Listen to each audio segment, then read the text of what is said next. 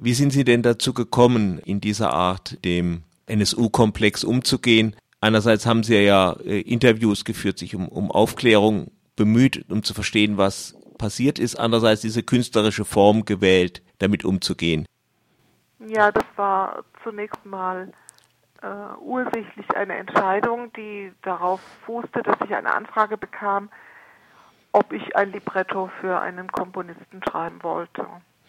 Und ich sagte ja und sagte, ich möchte mir das Thema aber selbst aussuchen. Das war dann einvernehmlich und ich wollte eben unbedingt mich zu den Fragen des NSU und zu den Vorgängen rund um NSU äußern. Eigentlich habe ich auch gar keine andere Möglichkeit gesehen, äh, als mich in dieser Form zu äußern. Das ist ja gar nicht so einfach gewesen, als gewöhnliche Bürgerin oder Bürger sich dazu zu verhalten. Es hat ja dann eine sehr repräsentative Gedenkfeier gegeben, die die Bundesregierung veranstaltet hatte. Da hatte nicht jedermann Zutritt. An einzelnen Orten war zunächst mal ziemlich wenig organisiert. Und das hatte mich einfach auch bedrückt und ich wollte eben diese Möglichkeit, die ich selber hatte, dann einfach auch nutzen. Also die Anfrage wegen dem Libretto hatte überhaupt nichts zu tun mit dem damals neuen NSU-Geschichte.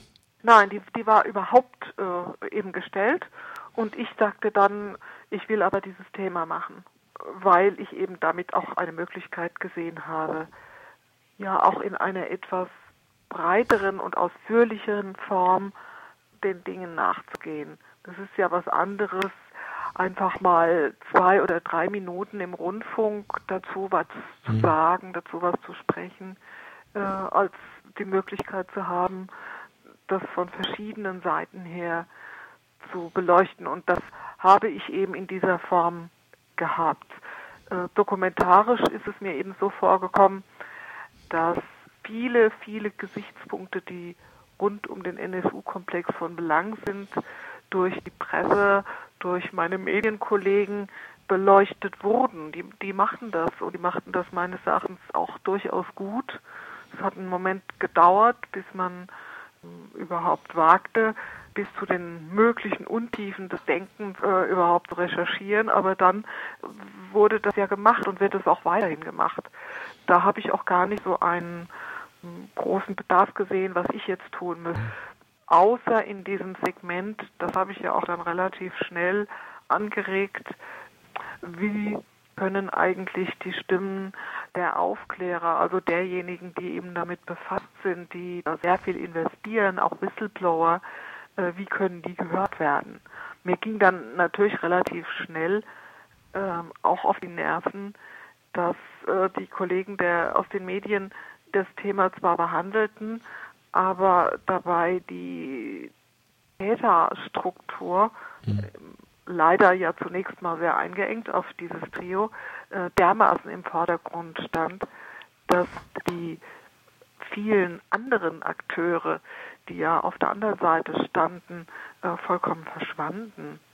Und die haben ja im Übrigen auch äh, da viel investiert und tun es noch und ähm, haben ja in gewisser Weise auch dafür bezahlt. Was mir schon wichtig war, ist, ob dieser Text in den Augen der Hinterbliebenen, ob der Bestand hat, war ja für meine Begriffe da auch nicht möglich, hm, etwas zu schreiben, das davon abgesehen hätte, dass sie ja existieren und dass sie nach wie vor mit dem Traumata zu tun haben. Sie haben ja auch eine Reihe Klagelieder vorangestellt. Das ist etwas, was man so aus der neueren europäischen Tradition eigentlich gar nicht kennt, so eher aus der unter anderem jüdischen, also Klage um um Absalom, um die Klage des Jeremia und sowas. Wie weit hat das für Sie eine Rolle gespielt, da eine Anleihe bei der jüdischen Kultur zu machen? Also ich kenne es auch aus der türkischen Kultur eigentlich nicht mit Klageliedern.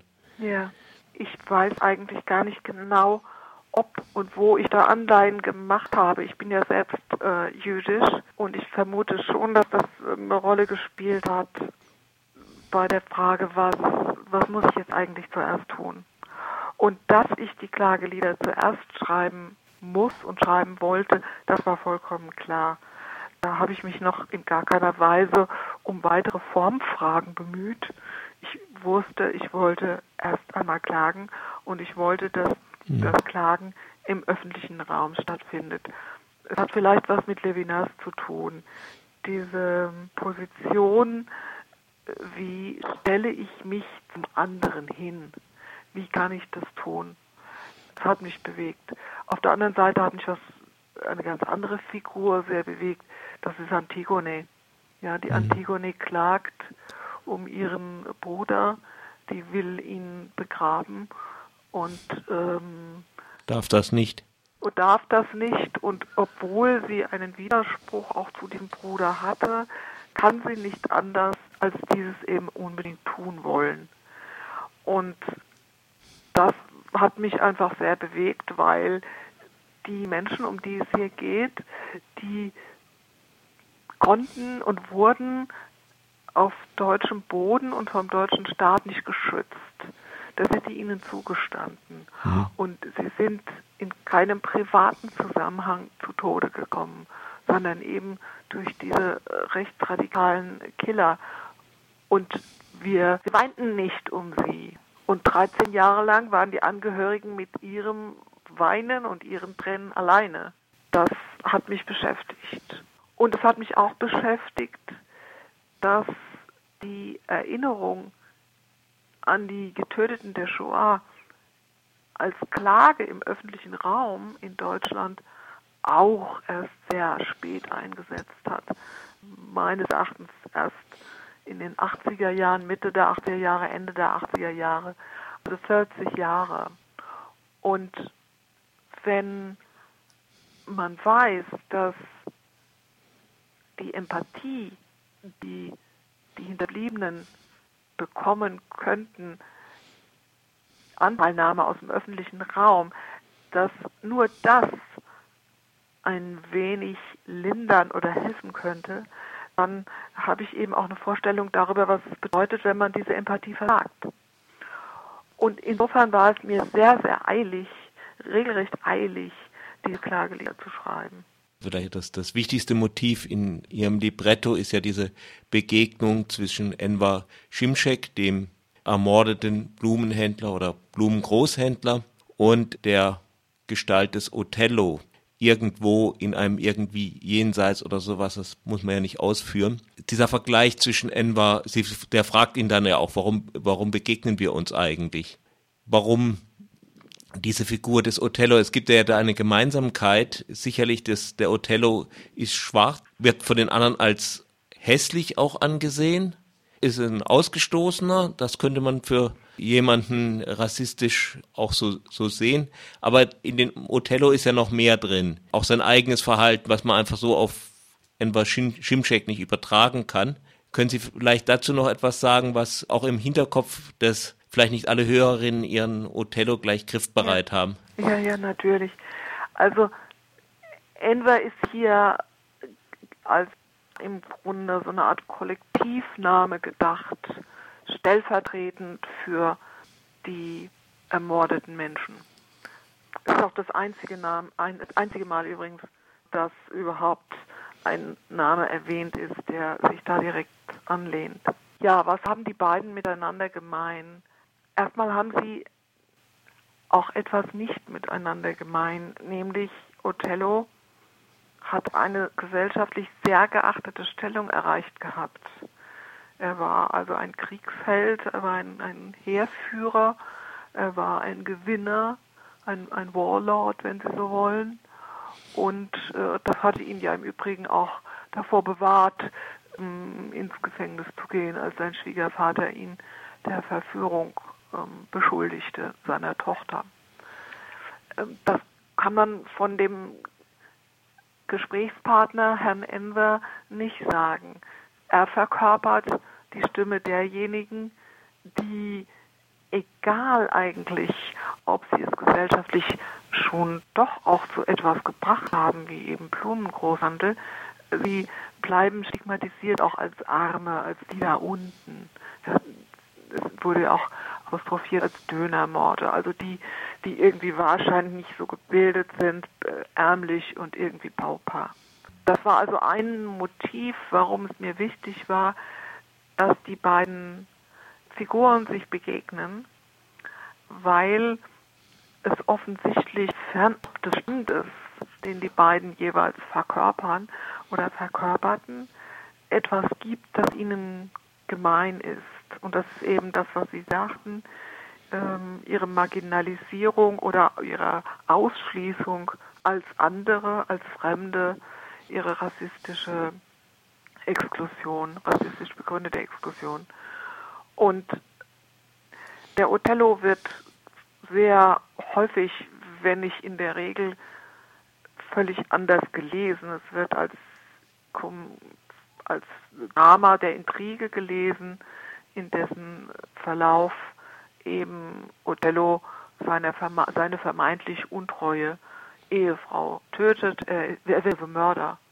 Da hat er natürlich überhaupt nichts gemein an dieser Stelle mit Herrn Enver. Aber ich lese Othello eben anders. Die Gemeinsamkeit, die die beiden haben, besteht ja darin, dass ich versuche zu diskutieren, wie wird Othello Täter? Wie kommt es zu dieser Tat? Das hat was mit einer Täter-Opfer-Verkehrung zu tun. Also der Rassismus ihm entgegengebracht wird, der ihn zersetzt, der ihn zermürbt, den nimmt er quasi in seine eigene Psyche auf und kann dann selbst nicht glauben, dass dieses wundervolle, an solche weiße Geschöpf ihn lieben könnte, heißt es ja einmal. Also auf diese Weise wird er durch Rassismus ebenfalls selbst vergiftet, sozusagen metaphorisch getötet und tötet selbst auf dieser Grundlage das Liebste, was er hatte, nämlich seine Frau. Und in diesem Punkt, gestorben zu sein durch Rassismus, sind sie sich gleich. Und Othello sagt auch an einer Stelle, ich bin verwundet nicht erst jetzt, sondern schon durch Jahrtausende. Das ist also ein Stigma, das den Betroffenen ja schon lange anhaftet. Jahrzehnte in der Einwanderung in der Bundesrepublik, äh, Jahrhunderte äh, des, des Sklavenhandels. Und in dieser Beziehung unterhalten sie sich als Gleiche. Das ist ein Moment des Gesprächs, aber das andere Moment ist auch mh, hm, eine Diskussion innerhalb der Marginalisierten. Es ist ja häufig so, dass nochmal ein Diskriminierungsgefälle aufgemacht wird zwischen denen, die schwarze Haut haben und denen, die nur Ausländer sind oder nur anderen Pass oder dunklere Haut, People of Color, aber nicht ganz schwarze Haut und so weiter. Also das wird ja, wenn dieses Opfergefälle aufgemacht wird, auch das wird da implizit diskutiert, weil Enver dann sagt, hast du denn nicht verstanden, dass wir Gleiche sind? Der, der wird ja dann auch noch, ja, er wird doch einen Moment lang auch durchaus jemand, der diesem doch so eher mächtigen und arrivierten Othello noch was sagen kann und auch noch was beibringen kann. Und, und er macht, und er verzieht es dann eben auch symbolisch, äh, indem er ihn beschenkt. Und also diese zwei Ebenen sind in dem Diskurs enthalten. Es hat auch ein bisschen was zu tun mit einer Diskussion, die in der Bundesrepublik schon länger von den Bindestrichleuten geführt wird. Also alle Menschen, die eigentlich von sich selber sagen würden, ich bin deutsch und türkisch, ich bin deutsch und griechisch, ich bin deutsch und jüdisch und so weiter. Da hat es und People of Color und es hat immer wieder eine Diskussion gegeben, ob Differenzierungen innerhalb der Gruppen und sich absetzen gegeneinander, mhm. wie das unter Umständen in anderen Ländern zu finden ist, ob das auch ein politisches Konzept ist, dass wir hier ja unterstützen, hier, hier wollen würden, also die weitere Separierung nach jeweils jeweiligen Zugehörigkeiten. Und diese Diskussion ist, denke ich, nicht zu Ende. Sie hat immer wieder diese Frage aufgeworfen, ob wir nicht hier eine größere Gemeinschaftlichkeit äh, oder Zusammengehörigkeit anstreben sollten. Also statt eine multikulturelle Trennung ja. äh, etwas gemeinsam entwickeln, so wie wir hier leben, hier sind, zusammenleben können. Ja, wo, wobei das jetzt zunächst mal eine Diskussion auch innerhalb der eher von marginalisierten mhm. Marginalisierung betroffenen Menschen ist. Also es ist jetzt keine Diskussion zwischen Deutsch-Deutschen und äh, Deutsch-Türkischen, Deutsch-Schwarzen und so weiter Leuten, mhm. sondern innerhalb der Gruppen, die sich eben als schwarze Deutsche, eingewanderte Deutsche und so weiter begreifen, hat es diese Debatte gegeben. Das ist in den 70er Jahren, Ende der 70er Jahre, das glaube ich angefangen, dann einen großen Kongress gegeben in Köln zum Beispiel von äh, schwarzen, jüdischen und äh, migrantischen Menschen. Die, die Diskussion geht immer mal her und hin sozusagen. und ich glaube auch nicht, dass sie verbriefte Ergebnisse hat. Aber damit hat diese Diskussion zwischen Enver und Othello auch zu tun, denn die beiden heben in diesem Gespräch ihren Unterschied oder ihre das, was sie jetzt trennen könnte, auf sozial, kulturell, herkunftsmäßig.